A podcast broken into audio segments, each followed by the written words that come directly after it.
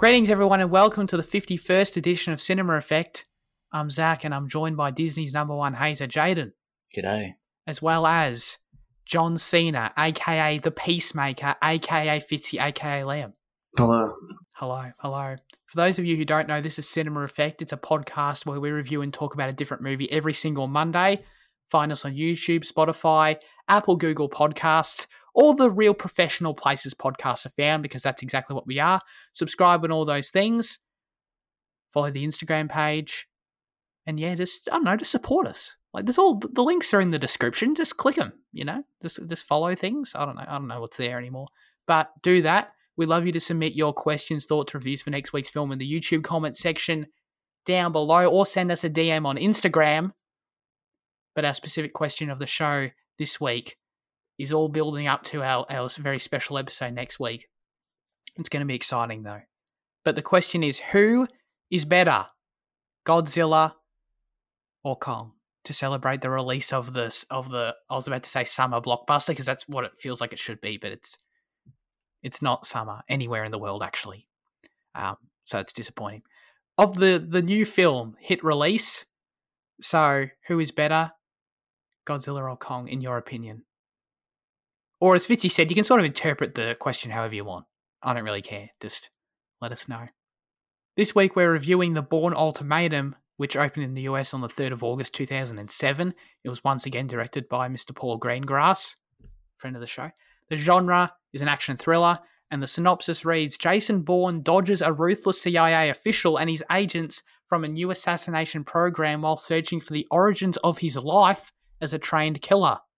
Fitzy, were you disappointed by the Bourne Ultimatum? I know you're excited for the conclusion to the OT of Bourne. How'd it go for you? Um, no, I thought it met expectations. I thought it was pretty fantastic. Um, I mean, all these films are really fast paced, but this one in particular was really quick and just amazing set pieces. I mean, Tangiers and, you know, the whole journalist thing in the train station and all that. It was very, I mean, great action in this one. Probably the best, probably the best action in the whole trilogy. So, It was. I feel like we need to do like a 30 minute breakdown of the London opening sequence with the journalist. It was it was something. What about you, Jaden?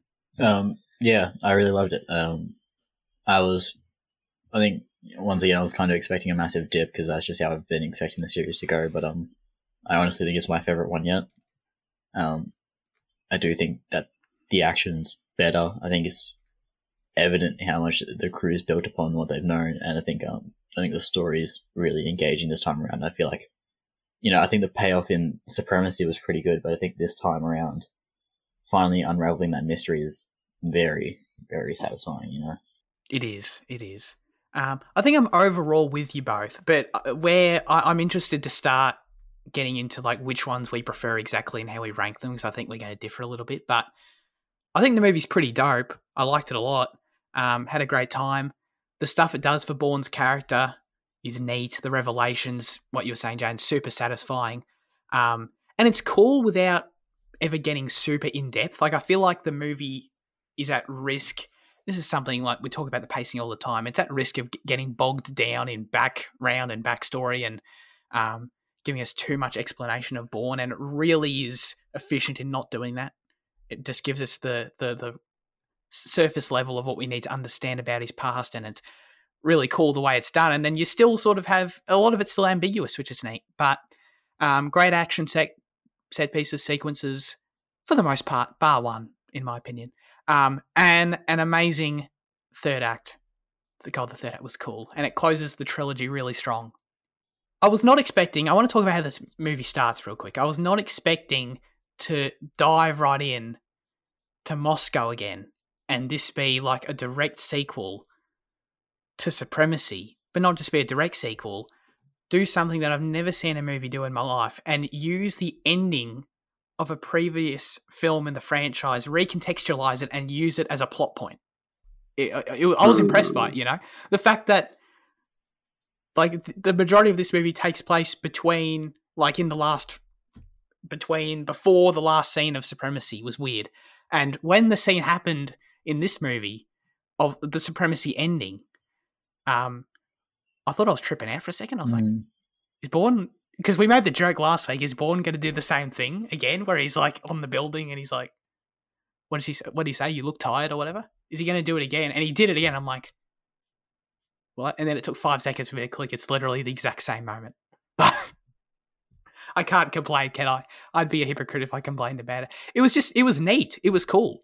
Um, yeah, no, I, I thought it was pretty unique. Were you guys? I don't know. Were you surprised? I thought we'd take another step back, like we did from identity to supremacy, and pick up with Bourne again, maybe a few years later after he's gone on his lonesome as a rogue. But dude, we jumped right into it, and the music just kicked right in.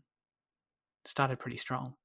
Were you? I don't know. Were you surprised by this, people, at all? Yeah, it was weird. Yeah, it was. Yeah. Because in the in the end of supremacy, like it feels like he's that's a scene where he's like you know going off into the distance, but it's Yeah, a part of all the action in that. So that's good. yeah, yeah. It's it's it's like I said, it's recontextualizing it because the exact same moment in Supremacy, it's like this. In that movie, it's like this relieving moment of like, oh, Jason's free now. He, he's off. Yeah, he's sort of completed his arc in that movie. But Mhm. it's it's so cool how in this movie it's it's sort of the opposite. Like he's actually going off and he's still very much ingrained in that journey. Um, because he's yeah he's like deep in the action in that moment in this movie. I need to talk about this London sequence, the whole communicating with the Ross the journalist. it was amazing. It's somehow in the first what this is like the first set piece. Oh no, it wasn't. I mean Moscow had a quick one, so it was in the first fifteen minutes of the movie, and dude, it totally built on everything I liked about Supremacy's similar sequences. But it was just it, it was insane.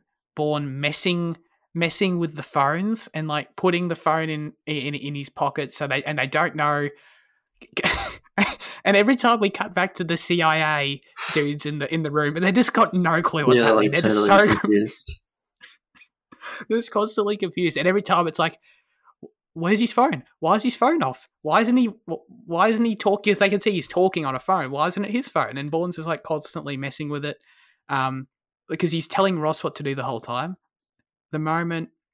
I'm so sorry if you haven't seen the movie. You really should have, because this makes no sense. But if you have, you're, you hopefully you're grinning from ear to ear right now, because this is terrific. The moment when he like is talking to Ross and he t- telling him what to do, and he tells him to like stand next to the hooded guy and face the other way to make the CIA dudes think that the guy in the hood is bored, and they go Oh, after yeah, the yeah. hooded guy. Oh, that was great. Yeah, that was, dude, it was so good.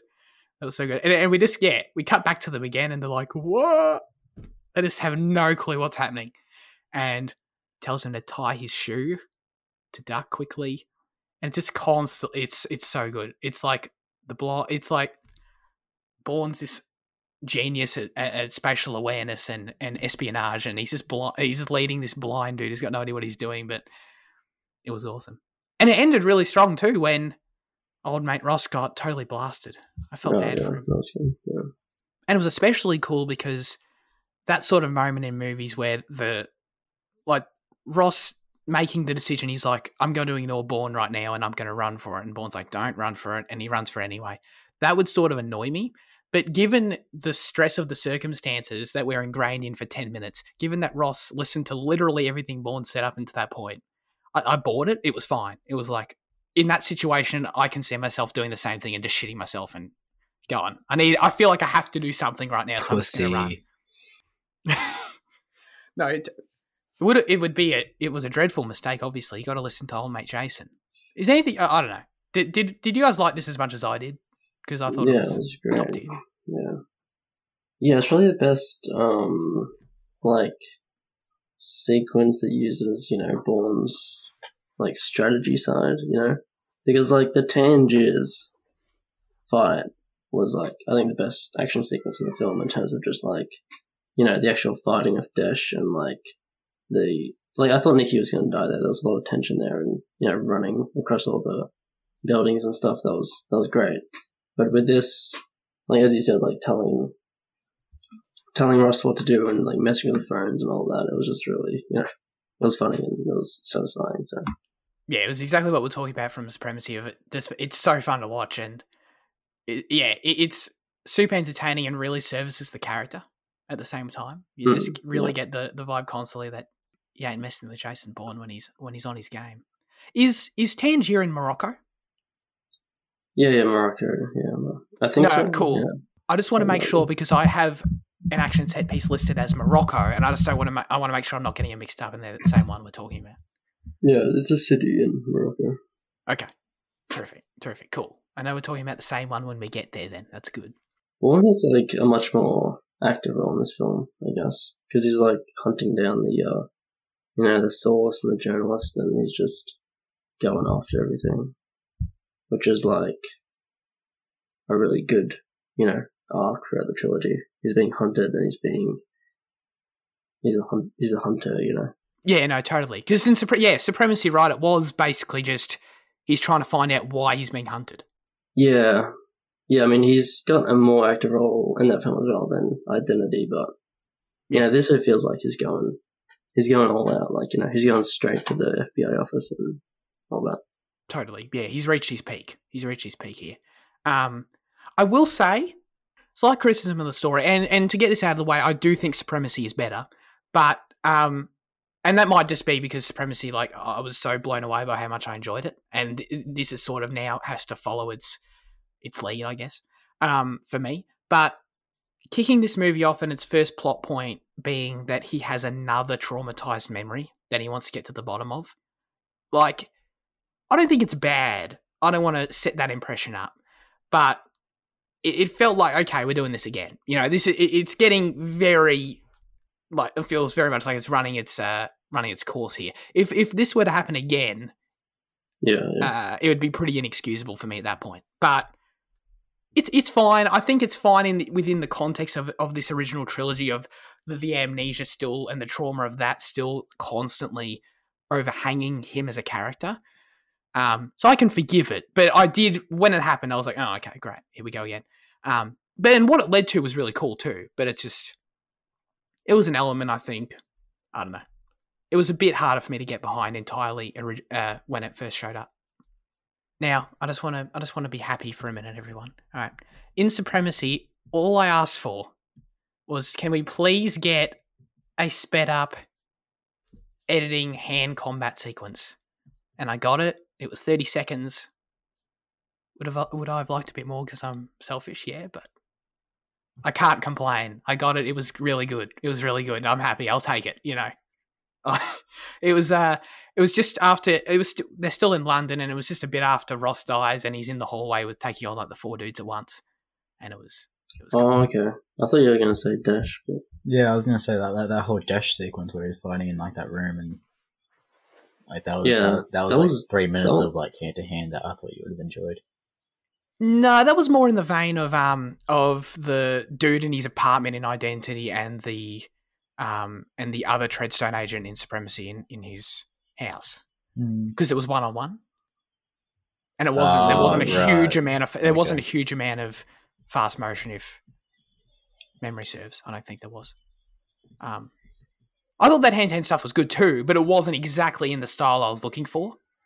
But it's fine because I got it earlier in the movie, so at that point I wasn't I wasn't pissed off at it. You know. well, like in terms of hand to hand, the Dash fight to me was like easily like the most intense fight of the series. Like it felt like Dash was like overpowering him, you know, and like um, it was like it was hard. It was a hard fight to watch, like for Bourne. Um, and you know he he didn't want to kill him there, but he kind of had to. So It was good. Yeah, I agree. I think comparing it to the other, you know, one on one hand to hand combat in the trilogy, it's definitely the best. And having Nicky in there as sort of a another factor to consider was yeah, I didn't like the lead up to it. Um, I thought Morocco as a set piece in terms of what we're doing in the streets was a bit underwhelming. Not bad, you know. I've seen way worse, but uh, I thought it was weirdly paced. It went on really like I felt like we spent eight minutes of just Dash following Nicky through the streets. It went forever, and then when we Right. finally got inside, it was cool. Is that? Uh, did you guys feel that at all, or do you see where I'm coming from? Just as I was watching, it, I just felt like yeah I there what wasn't you a lot happening at the start. I really um I really enjoyed that sequence. Like the entirety of it. the you know the rooftop, the chase, the just after the explosion, all of it. I thought that was um Yeah. Well, yeah. What made it like good for me was that like you're also following Bourne at that time getting chased by the police and the way he evades them, and you know you're trying to focus on two things at once. It kind of makes it. Plus, I thought That's I thought she was really Nicky was really in trouble there. Like I thought they'd kill her off. So I was like, you know, Yeah, was worried. and they very well could have too, because she's not really used again, except in that Hmm, awesome yeah. final shot. But as a character, yeah, totally. yeah. I saw a thing and I was like um after she left the cafe, she didn't have a single speaking line for the rest of the movie. I mean, she have, she did, she didn't speak for the rest of the movie. She although she was shown like quite a bit. Yeah, yeah, she was. It was cool to see her pop up again, and uh, you know, she's uh, being that she's not. It's weird. Like she's obviously an important character in the sense she appears in all three films, and she has plot significance. But it, yeah, it, it- it's this weird thing of, you know, we don't really know her very well. She doesn't really speak a whole lot, really. Um, so it, it feels weird calling her an important character, but it was cool to see her again come up. Um, I will say, I want to get you guys' thoughts on this. All right. Paul Greengrass states in the DVD commentary that the relationship between Nicky and Bourne prior to his amnesia was deliberately scripted and filmed as ambiguous but significant. I didn't get this at all. I feel like oh, when I read this, I was like, "Oh, that's cool," but I just I, I didn't get it when I was watching the movie, you know. And maybe that- I'm not going to blame the movie because I thought maybe it's just me, but It was um it was most evident when they're in the cafe just after you know, escaping Madrid or whatever wherever they were leaving from. And she asks you really don't remember anything and like this time it's it, it seemed like really like an intimate question. Like um mm, but it, it just it just does feel, it does feel weird because like you know it did, she didn't feel like that type of character at all in the rest of the series, especially in the first one. She yeah. felt very estranged to him. yeah, So I'm not sure whether this was like a retroactive decision or whether it was intended and it was just that it was conveyed. But in this one, I did feel that relationship, especially her willingness to help him straight away. You know, I feel yeah, like that was that was explained by their previous relationship. Yeah, yeah, because I, I, yeah, I just thought it was weird because she helps immediately. She immediately betrays the CIA, and the moment where she like, uh, I love how the camera they, we- they use the camera to show us this information, but when it's like um she's under duress and she has to say one of two code words to whether or not she's um at gunpoint or not, essentially. Um, that was a cool spy moment. But anyway, when she like helps immediately, I wrote, I took a note and thought it was weird. Um, and yeah, the moment you, you you're totally right, Jan. Like in retrospect, I see that in that line.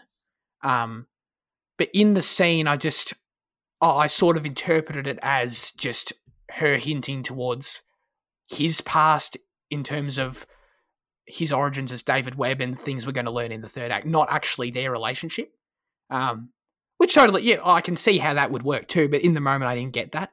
Mm. Um, and I do think, to your point, I do think it's a bit of a shame that it wasn't, didn't seem to be something they were focusing on in the previous movies at all.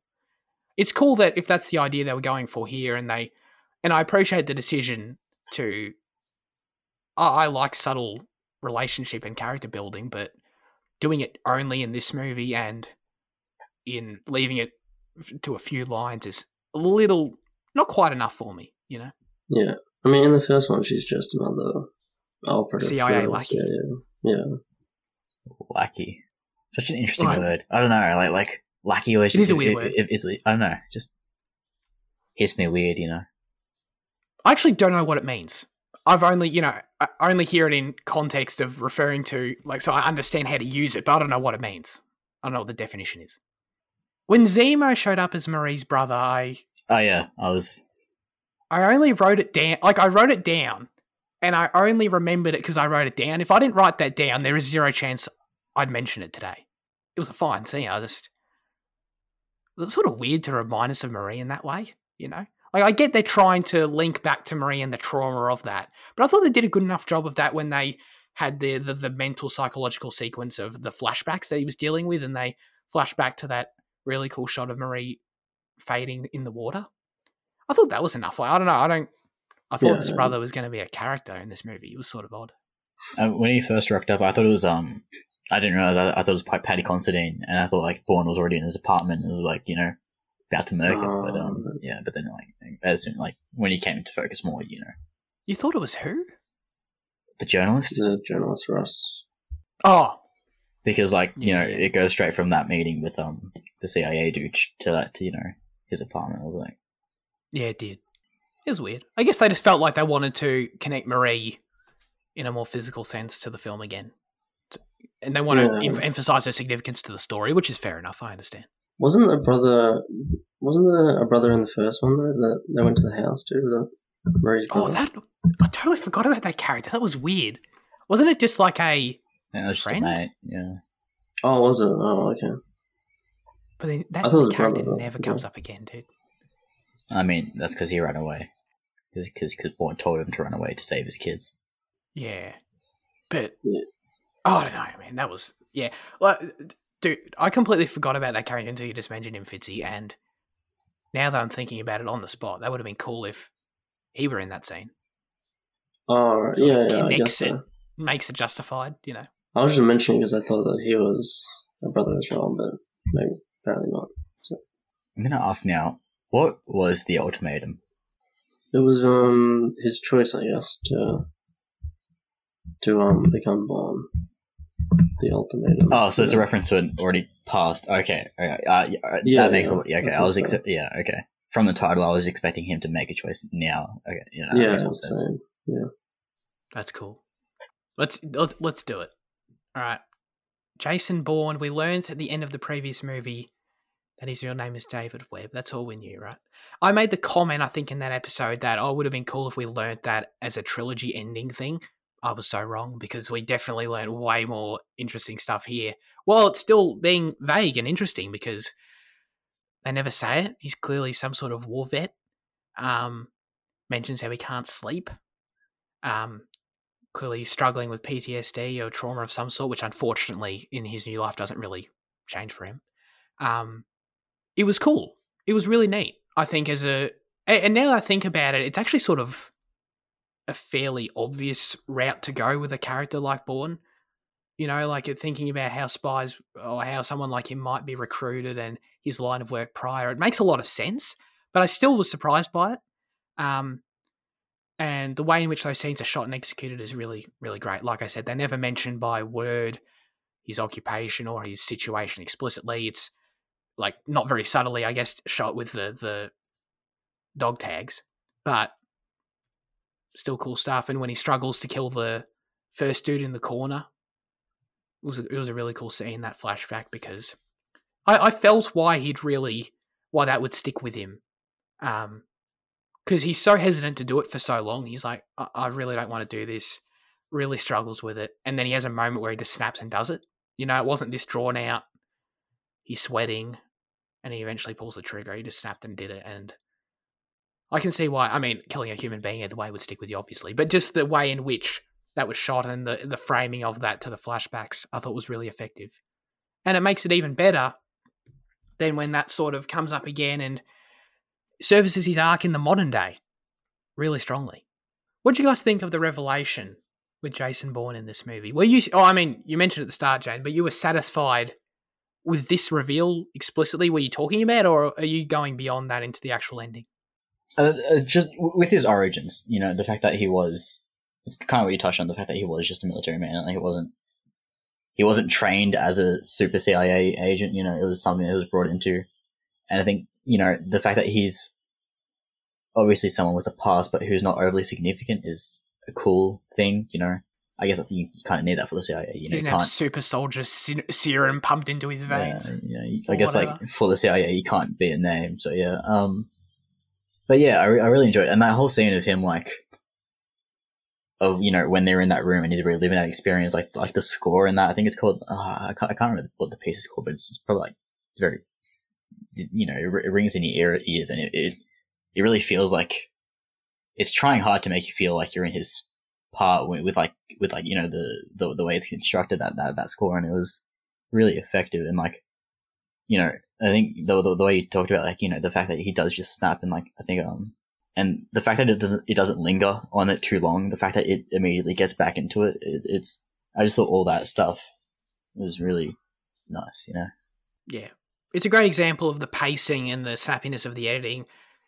We talk about a lot in terms of letting the action just feel like it's flowing and let them obviously the movie feels like it flies by in that same sense, but also like serves character moments too. Is something I don't really mention often or I don't think we talk about often, but it totally applies here. I think um, I think the payoff for a lot of the characters. I think uh, I, I think Nicky kind of got a bit shafted with her, with with how she just got told to run away. But like, I think the payoff for Landy, and of you know his the new the new like asset character and like, you know even of like the the the CIA dude who's trying to track him down or whatever. I think I think I think, you know I think the consequences for all of them is pretty nice. You know that that asset choosing not to shoot shoot and shit like that. And, yeah. Yeah, really, really good. And the way we deal with other, you know, agents and other Treadstone dudes in pre- the previous movies are, is cool because they come in and out of the movie and they're antagonists and their plot points and whatever. But the way this movie, this movie, I feel like really is deliberate with how it handles those two characters, specifically the the main asset guy, the white dude, and the who, what was the other guy's name? Fitzy, you had him earlier. Dash, thank you. Um, Sorry, I don't learn. those two characters. Yeah, how, how dare you answer? Um, but co- the very, very deliberate choice to constantly refer to them as assets is a nice touch, and I could see where they were going with it, and it paid off really good. It was cool. Um, because obviously strips them of their humanity, and then we get to the end. The moment, hey, don't don't. If anyone out there is writing an English essay on the Bourne Ultimatum, all right, feel free to steal this one, all right. So, but when we get to the end, it's really cool. You know, I'm no longer Jason Bourne. He's stripping himself of that identity, get it, that he gave, that he was given from external forces, CIA, out of his control. And he didn't want to kill Desh earlier in the movie, but was forced to. Thread continues. He spared the asset, capital A, um, in the car sequence. And that leads to Asset Guy choosing not to kill Jason Bourne either when they have their confrontation up on top of the roof. Really cool stuff. And then what is he? What's the line? It's something to the effect of um, "Look what they Look make what us they- give up." Yeah, Mm. look what they made you give. Yeah. That's what I thought was. um I thought that was the ultimatum for a bit. I thought it, was, it wasn't actually Bourne's. It was you know the assets ultimatum and like, uh, and, like Oh, I know that's a it, way to it obviously interpret doesn't Yeah, work yeah. because you know I guess like Bourne was just I, I was like I was trying to like fucking like fifth dimension this shit. I was like, all right, so Bourne was just an asset and this is another asset. So the ultimatum is that you know everyone is like Bourne, and it's just another identity for him. It's like yeah, all right. There we go. That's a topic set. That's a paragraph right there. It's good. yeah. Oh, going back to the ending though, going back to the um, the flashback sequence with um, you know, the doctor or whatever. Yeah. Like, I was expecting, as Jane said earlier, for the ultimatum to be something that Bourne would have to, you know, like carry out in the present. So when we got another flashback sequence at the end, I was kind of like, I didn't think it was great. I thought it was, I thought it was good, but um, because I wasn't expecting that kind of thing. Although that was obviously where the movie was leading with the flashbacks to the start and and all that. So I mean, I was a little disappointed by that, but um, because I loved the ending so much, you know, I rewatched some of that and. I mean, I think it was great. I just wasn't expecting that. I was expecting something better in the present, but I think now that I know that it was that's what it was about, something in the past, that it's fine. You know, enjoy it now. I guess. I see that. I see that. And I think the way when Bourne uh, has the conversation with Landy at the front of the the facility or whatever it is, um, and he's like, "I'm doing this. I'm confronting my past. I'm doing it now." And he goes in like I can. That's sort of. Uh, I felt it was a, a moment that was building towards what could be an ultimatum for him once he faces it inside. You know, so I can understand how that how that could be seen that way, and sort of that's how I felt. Sort of could be disappointing.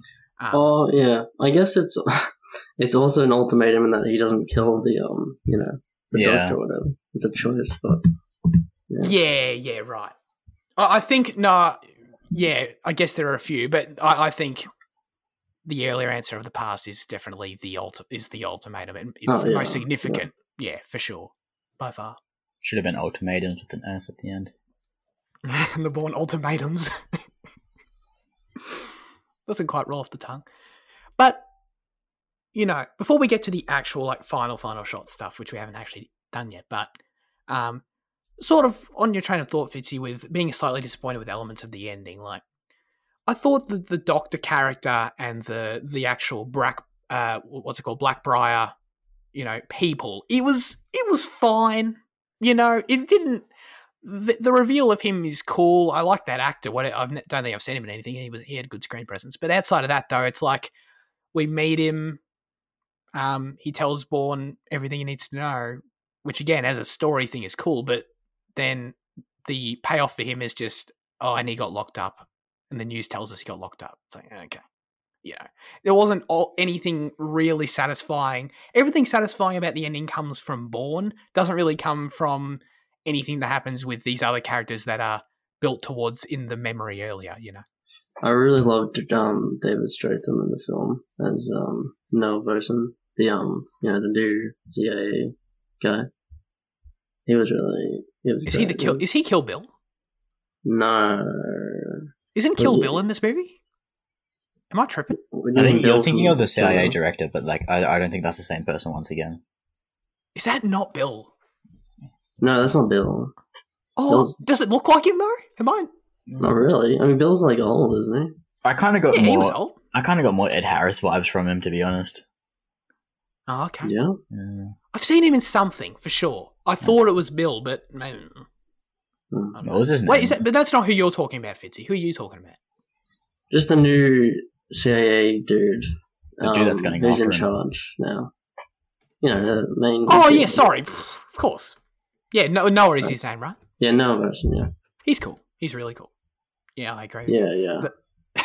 he has he has cool comedic moments like that that play off Bourne. I think the moment when um the whole thing that ties into the supremacy ending of the way Bourne manip- manipulated the situation to get into his office was really mm. cool. But then the this made me laugh. I don't know if anyone else finds this funny, but um, when he, he, he drops in Noah's office, like he he's on the phone to Noah, and he just tells him he's in his office, and Noah just screams like, "It's a we need a it's a code ten abort, a code ten abort. what is a code ten abort? You know what I mean? Like, how can you have different degrees of abort? Don't you just abort? I mean, it's probably, it's probably like an abort and fall back, and rather than abort and like hide. Like I don't know. It's, it's but it's a code ten. It's like there. How many codes of abort are there? You know. All right, we've broken down a lot of the ending, things we liked, things we loved, things that were okay to us. You know, but we haven't mentioned the actual last thirty seconds. And goddamn, dude, goddamn, it was so good. Right. Yeah, yeah, it was so good. He falls in the water after being shot. We get the shot that mirrors the Bourne Identity shot Dude. of him, uh, you know, falling off the boat. Yeah, how how high of a drop was that? Because that, that was like eleven stories. It would have been would have been concrete at that point, surely, right? I mean, that was a massive drop, and he didn't hit that safely. I mean, he should be fucking splattered. No, he definitely didn't hit it safely. That's no, fair. That's yeah. true. Yeah, I mean, I think there's a but he, hey, he is Jason Bourne, you know. Oh yeah, sorry, I forgot about that one. Yeah, yeah, so uh, clearly that's all the logic you need. Mm. Um, all right, so we get the the Bourne Identity mirror shot, the news report. His body hasn't been found in three days, and all we get is Nicky smiles, and they just hit the music, and I'm like, yeah, yeah, hype. I love that. I love that music so much, dude. I started clapping. I'm like, dude, that was sick. it, made, it made me emotional when that music started playing. It was like, oh, right? so satisfying. Like whoever thought of using that song at the ending should, you know, get raised. Such a oh, such a good ending song, and then he just swims away. That's yeah, and in this one they're like um, it's like a different variation as well. I think each one is like is slightly different. Yeah, because in this one it like it delays it a little bit, so you can like feel the music coming, and then you like see him swimming. It's like oh, that's just, that's that's great. Oh, dude. Oh, I can't get over it, dude. You just people just watch all these movies just for the ending. It's it totally makes the journey worth it. They nailed it. And now, like, I feel like, sure, there's potentially from this point in terms of just the continuity of the films, there's potentially more story to tell. Obviously, Bourne survives, um, but that felt like a solid ending to a trilogy. You know, about a, a dude going on a character arc about finding his identity and then being the person he wants to be. You know, pretty standard character development shit, but really satisfying ending. And it makes me think to myself, like, sure, Bourne could go on more operations in the future, but do I want to see those? No, but we're going to. So Is that are they both prequels from this point, or is it only Legacy that's a prequel?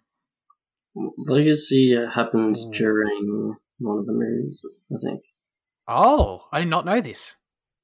I don't That's know. I don't know. I don't know about Jason Bourne. I I assumed it was a sequel, but I don't know that I actually never considered it. So that's a I solid think point. I think it, Jason Bourne's a sequel.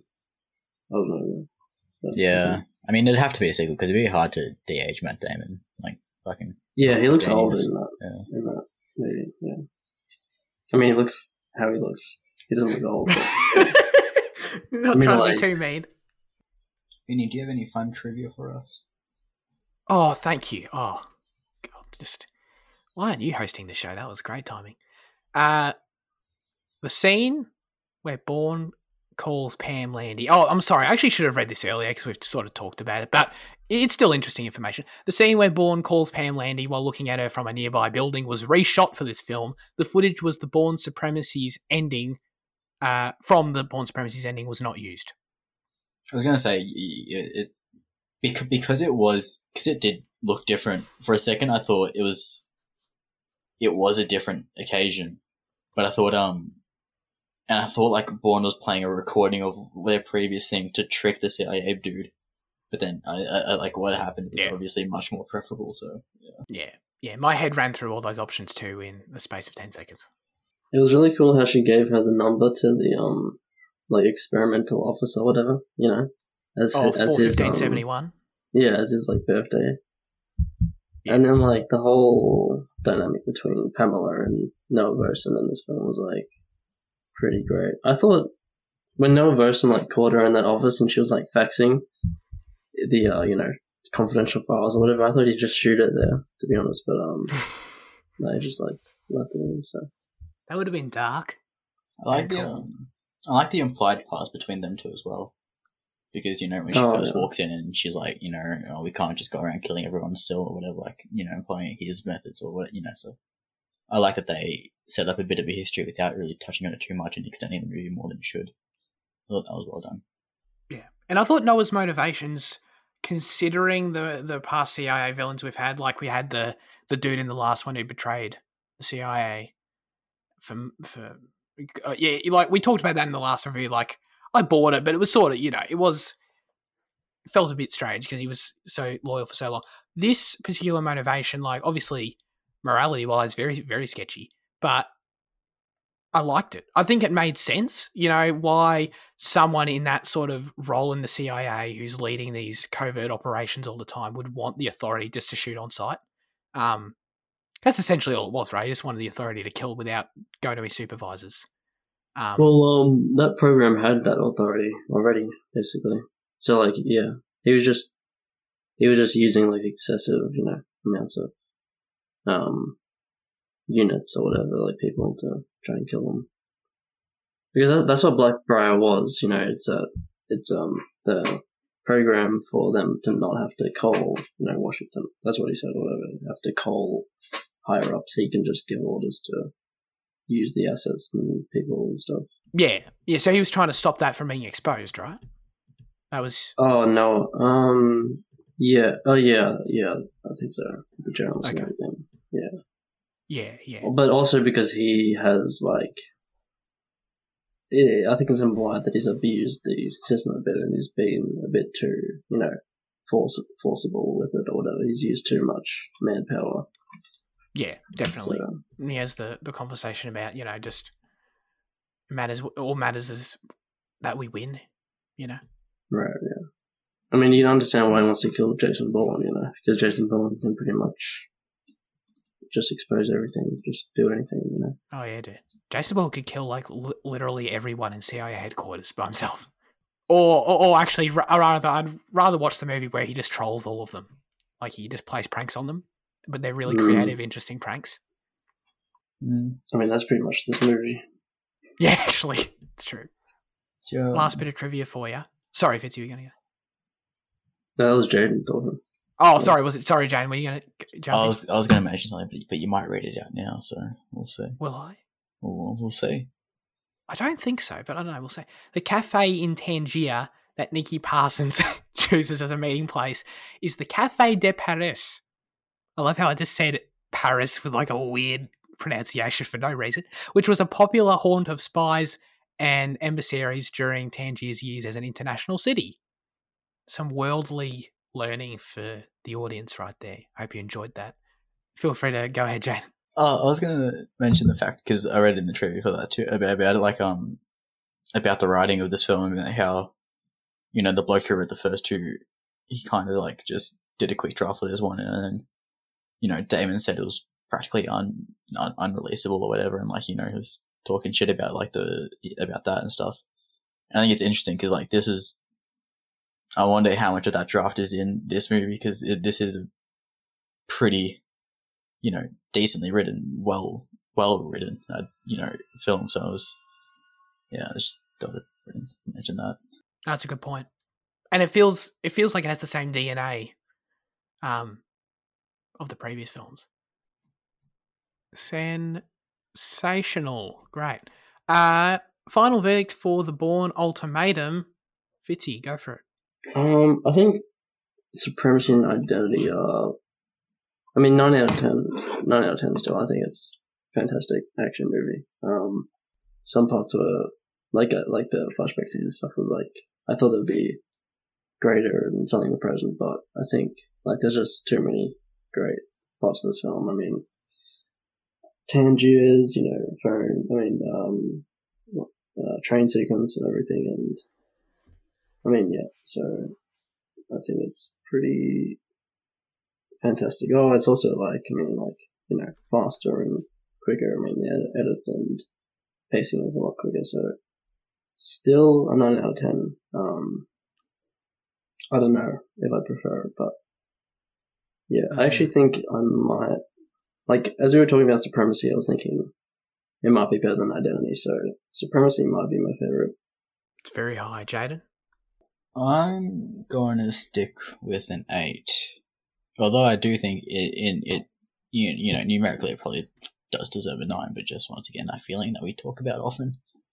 Um, I do think it's a better eight than Supremacy, and uh, so I think like my ranking at the moment is Ultimatum, Supremacy, Identity. But um, I think I think the the, the difference between Supremacy and Ultimatum is pretty pretty slim. But um, yeah, I, I, I uh, this one um connected with me that bit more than Supremacy did.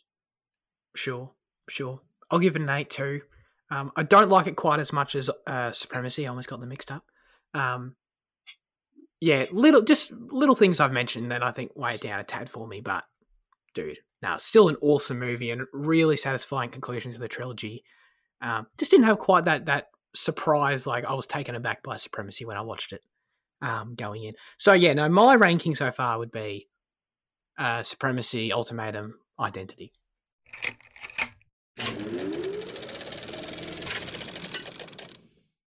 Sick. Let's get into news chat. Uh, who here has seen the Suicide Squad trailer? Raise your hand. Yeah, so Oh, Me. sick! Yay! We all saw it. I love how you say raise your hand instead of like verbally confirm for a fucking audio show. I thought it was more fun that way. Uh, it, it was for us anyway. I'm I'm glad we've all seen it though. That's cool. Um, I thought it was I thought it was cool. I liked it a lot. You know, um, it, it, it met my expectations perfectly. I was already I'm already quite high in this movie. Oh. The sizzle reel we got. Wait, sorry. I thought when you said I thought it was good, you were talking about the hand raising, but you're talking about the trailer now. Oh no, I'd moved on. I did think that was good too, but I moved on to the to the film to this trailer. Um, I already had pretty solid expectations for it after the sizzle reel. They, the sizzle reel sold me on it. I'm like, dude, I believe in James Gunn. I believe in this cast. Um, and yeah, I thought the trailer was fun. What do you guys think? thought it was it was okay. I thought the joke at the start with Harley Quinn was a bit bad, bit cringe. But um, Oh, really? other than didn't that, I mean, it was. It's hard to tell with trailers like this because I mean, when Suicide Squad trailer came out, everyone was loving it, not me included. Like the original Suicide Squad trailer with the you know Bohemian Rhapsody or whatever, that was great, and it looked like Mm. it was going to have its own unique style. It was going to be a good original DC film, but obviously it was not. So, um, but I'm glad some cool actors are in it, like Idris Elba and you know um, John John Cena, I guess, and all that. So could be fun. I will I will make a counter argument to uh, totally, you know, it's a trailer. We're just talking about the trailer here. I got no idea what the movie's going to be like, obviously. But in support of the potent- uh, the way in which this trailer is indicative of the quality of the film, potentially, like you said, you know, a huge reason. I don't really remember the trailers to be honest, but a huge reason, to my understanding of what you mentioned of why people liked the first Suicide Squad trailers, but it's because of Bohemian Rhapsody and the way it was cut together, right, with that music. yeah, I think. like edited really well. Yeah. Right, right. And I personally thought all the really shining moments in this trailer were not were not just some music choices, some editing. I thought it was actually the moments we were seeing, you know. Yeah. Yeah. No, I think I think it was pretty. I think like when Starro appears is when I kind of bought into it a bit, but I think the rest of the trailer was kind of average. But Okay. yeah, because Who's Star? Was that? the Big massive starfish, starfish. dude. that appeared at the end. I don't even remember that. It's pretty hard to forget. This it, literally a big starfish is the villain of this movie, apparently, Oh. which is hilarious. And I can totally see why that made you buy into it, Jan, because I think it's hilarious. Yeah, um, but yeah, I, th- uh, 'cause I, I think like the fact that I think what Liam was saying about the first Harley Quinn joke was a bit cringe. I think I think I found a lot of the lines in the trailer and a bit of the action was a bit cringy, especially the stuff with King Shark. I, I I saw some people like saying King Shark was cool, but I think it was kind of played weirdly. I mean, you know, it's fucking two minute trailer. You know, who knows what's going to be, but I I like the King Shark because I, don't know, I think he could Sylvester Stallone is King Shark, by the way. yeah, oh, that's cool. I think he could be a That's really fun character. I also liked the King Shark bits. wow. And I thought he looked amazing too. Like his, I assume it's a combination of uh, yeah, that's pretty some good. practical puppet thing and CG. It looked really good. And John, uh, dude, John Cena, uh, I'm gonna, I'm gonna probably think he's hilarious in this Dude, movie. where think were, I didn't even see John Cena in the trailer. Dude, he was, What? he was like the biggest. Other than Idris Elba, he was by far in the trailer the most. I was Did you making see- a you just- fuckhead. Ah, did you get it, Fitzy? And you were laughing at me, or were you laughing at Wait, me? what was that? And you were James he was joking. Jane was joking. Because you can't see oh. John Cena. Who are you laughing at? Oh, Jesus Christ. I'm so embarrassed I didn't get that. Did What were you laughing at? Fitzie? You need to confirm or deny if you're stupid or not. Wait, hold on. What did James say that I'm confused about? I know he's saying, like, he's making the joke that it's me, but what did he say?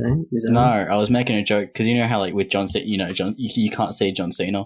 You can't. Oh, okay. I, I was making a I'm joke, dumb. and, and like Finney of all people doesn't pick up on it, and I mean, uh, yeah, I mean, I'm not as embarrassed because I'm not a, you know, um, WWE maniac, so that's okay.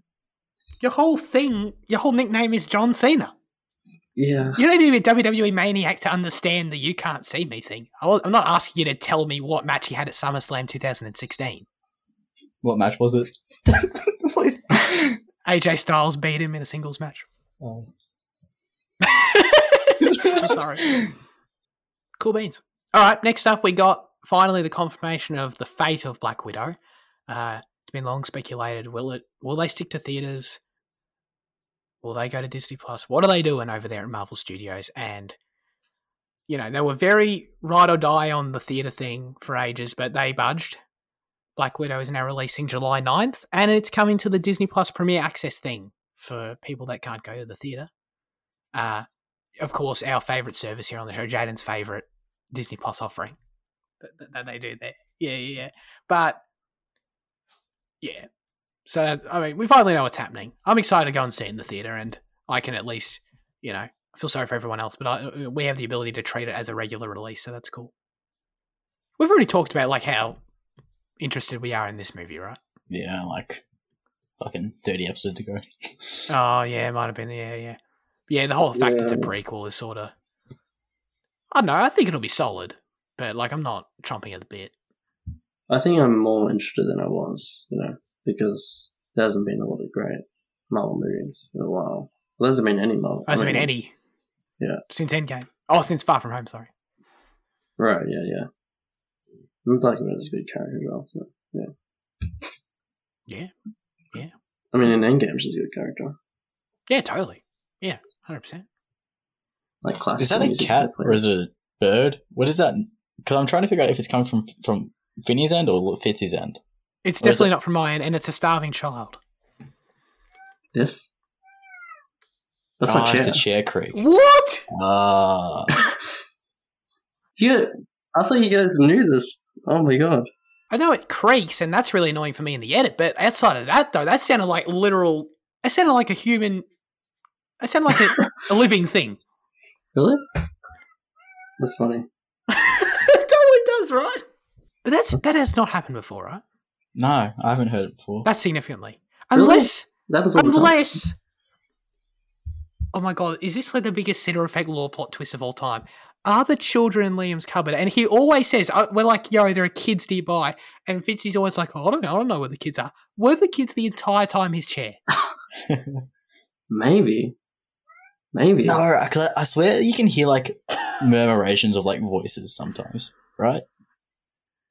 Yeah. That's yeah, I swear that too. But I also swear to God that doesn't sound like a chair right now. We need to get the uh, we need to get the law keeper on this one. this has completely blown my mind. I might just have to turn off the recording now. I just can't continue.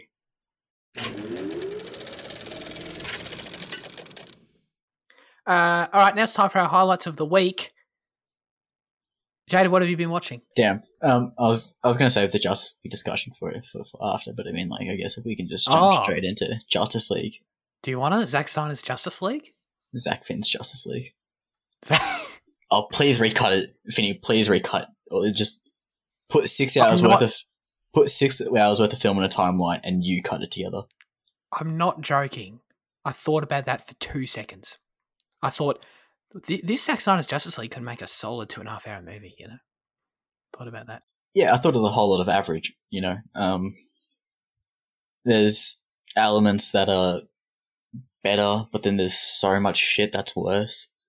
I think, like, I mean, it's something we've we've talked about pretty extensively, like when like when I'm watching about like Zack Snyder's use of slow mo, but like it's just it's atrocious in this one. It it really is, like, it really is like profoundly offensively overused, and like and like it's it's like it's a lot of other shit like in post as well that, that come that that's you know, I think like you know the CG looks bad and I think the way it's shot it, it it makes a lot of things look weird.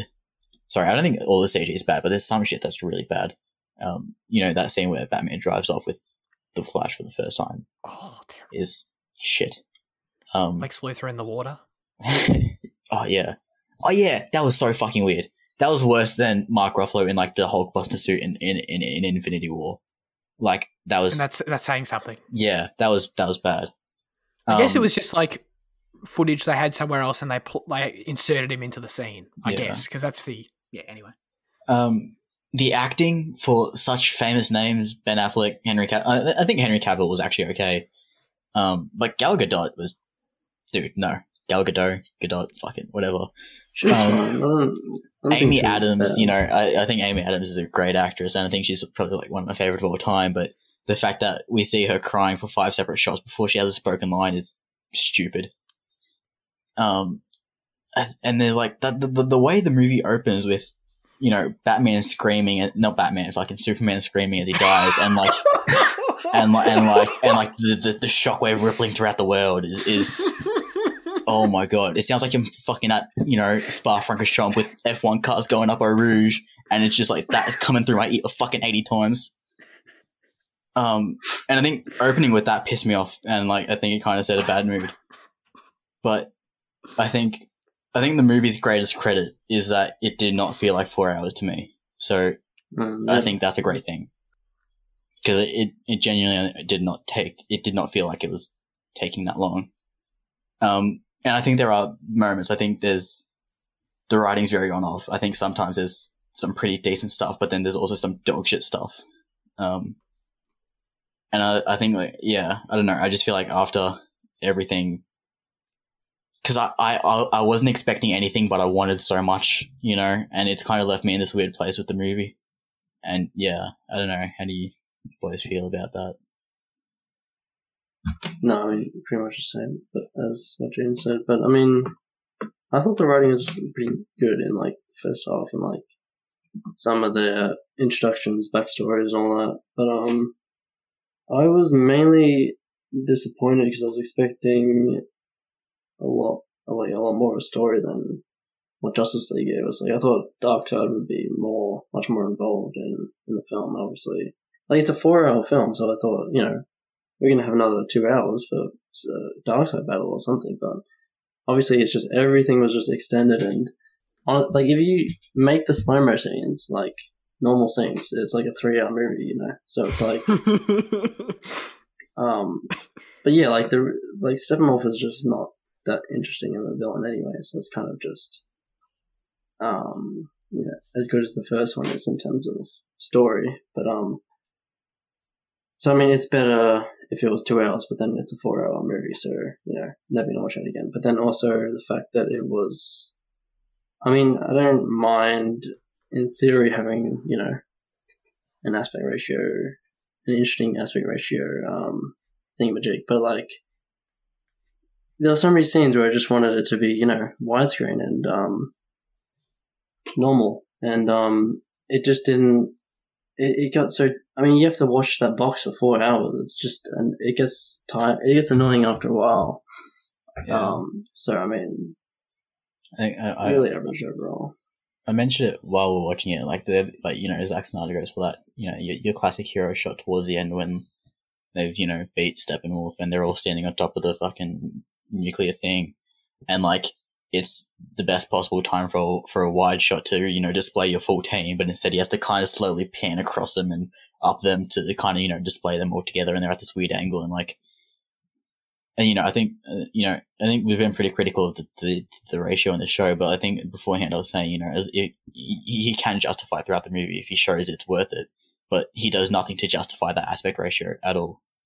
Yeah, Yeah, man. I thought it had its moments. I Mm, I had a yeah, good time watching definitely. it. Generally speaking, I don't dis I don't disagree with any of the larger points you've made. Um, I like oh, Batfleck a lot. Still, Hmm. not how he's used in the action sequences, But, but that, that, that's, that's, an inherent problem. Yeah, I was, yeah, it's always a problem with Batman in this in these bigger films. Totally. Yeah, yeah. Did not enjoy that at all.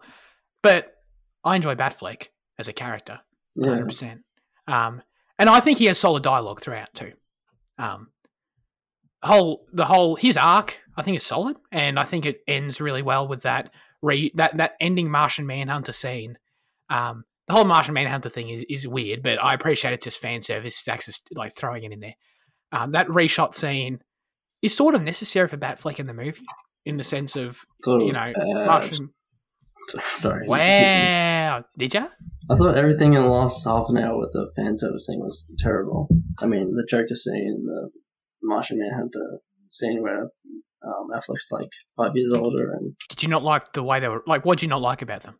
it was just The it just felt so like unjointed and like dis- Oh, disjointed and like random, and the Joker thing was 100%. the Joker thing was terrible. Um, the Joker's whole speech was just not. I don't know. I don't like uh, what his performance there, but um, um, yeah, there's like five post credit scenes or whatever you call it, like you know. just thrown into the epilogue. Yeah, I totally agree with that. Like from any traditional filmmaking, editing, structural perspective, it's terrible. Um, and it, it's completely unconventional in a bad way. I completely agree. But I, I sort of make an exception in the sense of, from a structural perspective, like I, I like the Joker scene. I think it's, I mean, like I didn't love it. I'm not dorking out to it, but I thought, okay, well, that was a cool little exchange they had. But um, uh, I sort of give him the benefit of the doubt because we understand, you know, the circumstances in which this film was made and how it's created, and you know, the the whole really interesting behind the scenes story and fan uprising to get this released. And with that real life context, which I understand doesn't, re- I totally get your argument, it doesn't really impact the quality of the film itself, but just having that understanding while watching it, I think I, I can accept it. I'm like, okay, he's just people really want this. He's he's just trying to make people happy with this, and clearly people are really happy with it. So, from any actual structural perspective, it makes no sense. Absolutely. Just close off, I think um, uh, right, we were in like media year twelve. We are just talking about like the difference in way that like Gal Gadot has been has been shot in Wonder Woman, and then you know when you put a male director behind the thing, and like it is so like obvious, like you know, like you know, I think like we, we don't really, we, you know, we, I think we, we've we've briefly spoken about like the male gaze and whatever in like some other parts, but like it's very obvious in this, like, cause like there's so many like upskirt shots of like Wonder Woman, and there's like you know, there's like like the way she's shot is so much more sexualized than she was in like Wonder Woman with Patty Jenkins, and like it was oh, just oh, really? yeah. Dude, the first shot we get of Wonder Woman is her standing on the fucking Lady Justice thing or whatever, and it's just straight up her skirt, mate. It's it was. It I was thought that kind of thing was like much more reduced than than like the Joss Whedon version there. Like, I mean, probably was, of but like it's it's still it's it's it's still prevalent throughout. I honestly didn't notice, but uh, that side by side comparison that sounds really interesting. Not good.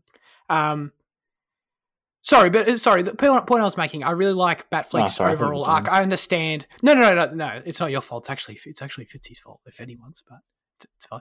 Um, um, and I like obviously. I don't know if you guys know what Justice League two and three were meant to be. That's what th- this movie teases. But um, and like the real the story gets nuts. It gets insane. I would have loved to have seen it released in some way and it totally break the minds of critics. But um, this was obviously not meant to be the ending of Batman's story in the, in this these movies. But the way that he caps that off with that Martian Manhunter scene, I thought was solid. You know, him telling him these parents would be proud of him and him finding his humanity in the movie because that's you know, everyone hates the Batman kills in Batman vs Superman. I like it, and I think it makes. I, I think this movie does an even better job at justifying it, of it actually playing into his character development. Of like, we meet him in BVS, and he believes in. He doesn't believe in anything. He's, you know, he's a terror. You know, he's damaged, and he has no Mm. morality anymore. And then he sort of regains that through the sacrifice of Superman and the events of this movie. I think it's cool. Quick shout out to the scene where Superman gets the black suit. Yeah, what was your highlight of the week? Yeah, Empty Man, um, which is a horror film from um from last year. It's um out on um VOD. Um, it's kind of like it kind of like went under the radar a lot because of the whole um like Disney buying um what was it Fox or whatever. I. What was it Fox? I don't know. So he was one. Of, it was one of the films. One. Of, he was one of the directors who got like, um, like into that mess kind of, and it was going to be a big release. Uh, it was going to be a normal theatrical release, but then that happened, and it was like, okay, well, we'll just release this like ninety minute version of the movie on VOD, but then screenings at screenings like this two hour seventeen version performed a lot better. So they're just like, okay, whatever, we'll let you release this, and I mean, it's very like it's pretty cool that the studio gave him all this money for this because like it's very conceptual, very different kind of um horror movie. It's like um um it's very like psychological and like ambiguous and um it's really great. It's it's just it, it has this one horror set piece kind of thing. It's really simple, but it's like really cool. And uh yeah it's a great movie. It's just about like cults and like um uh you know the psychological becoming real and um it's just really interesting and um it is scary points as well which is what you want from a horror movie. But um yeah it's kind of like people are saying it's like it's to be like a cult movie which it kind of like it already is on some in some ways so um yeah, I'm surprised by the response from it by a lot of people, including you, because like looking at the trailers and the synopsis, it seems very Slender Man, Bye Bye Man type esque, like teen trash. And like, is it in that vein or is it completely different and the trailers missell it? I think I think it's different. I think yeah, the trailers make it seem like that kind of January horror trash kind of thing, but it has it is doing a lot of different things. I mean, it starts with a fifteen it starts with a fifteen minute prologue with none of the main characters in it. I mean, one character comes back, and then it's like you know the there's a lot of ideas in the film. It's basically about like um there's this thing in the film like thought plus concentration plus time equals flesh or something. It's like all these like ambiguous things happening, and the ending really goes in a different direction, which is, I really enjoyed. Um, and like, there's not a lot of jump scares or anything like that. Like, it's not that kind of genre horror film. So, yeah, it's different. I think. Um, but I think some people think it's that even after they watch it. So, I don't know. I guess it's a bit of both. I guess I don't know. But yeah, See that right there? Was that the chair? yeah, that was a chair. Oh my god, Jane! I think it was the chair the whole time. I'm actually going to take that side. Does this mean we get rid of the children, the children law? Or is No, that- absolutely not. No, we'd have to get rid of that. Okay. We're gonna Um, actually go to your house and install children to make sure that it can be part of the law. Let me quickly quickly tell you about making their mark. This is an Amazon Prime documentary all about AFL people. Um, I'm almost finished it, and it's it's cool, man. You know, if you're into footy, you're gonna like this. I think you're gonna like the inside look you get um, into a bunch of different clubs, and and the idea is that it follows the clubs last year. Amazon documentaries, you can just tell that the amount of footage they would get is insane, and the amount of cool revealing moments you get is really neat. Um, I, I, it, from what I can tell, it seems like the camera crew was just following them around at all times.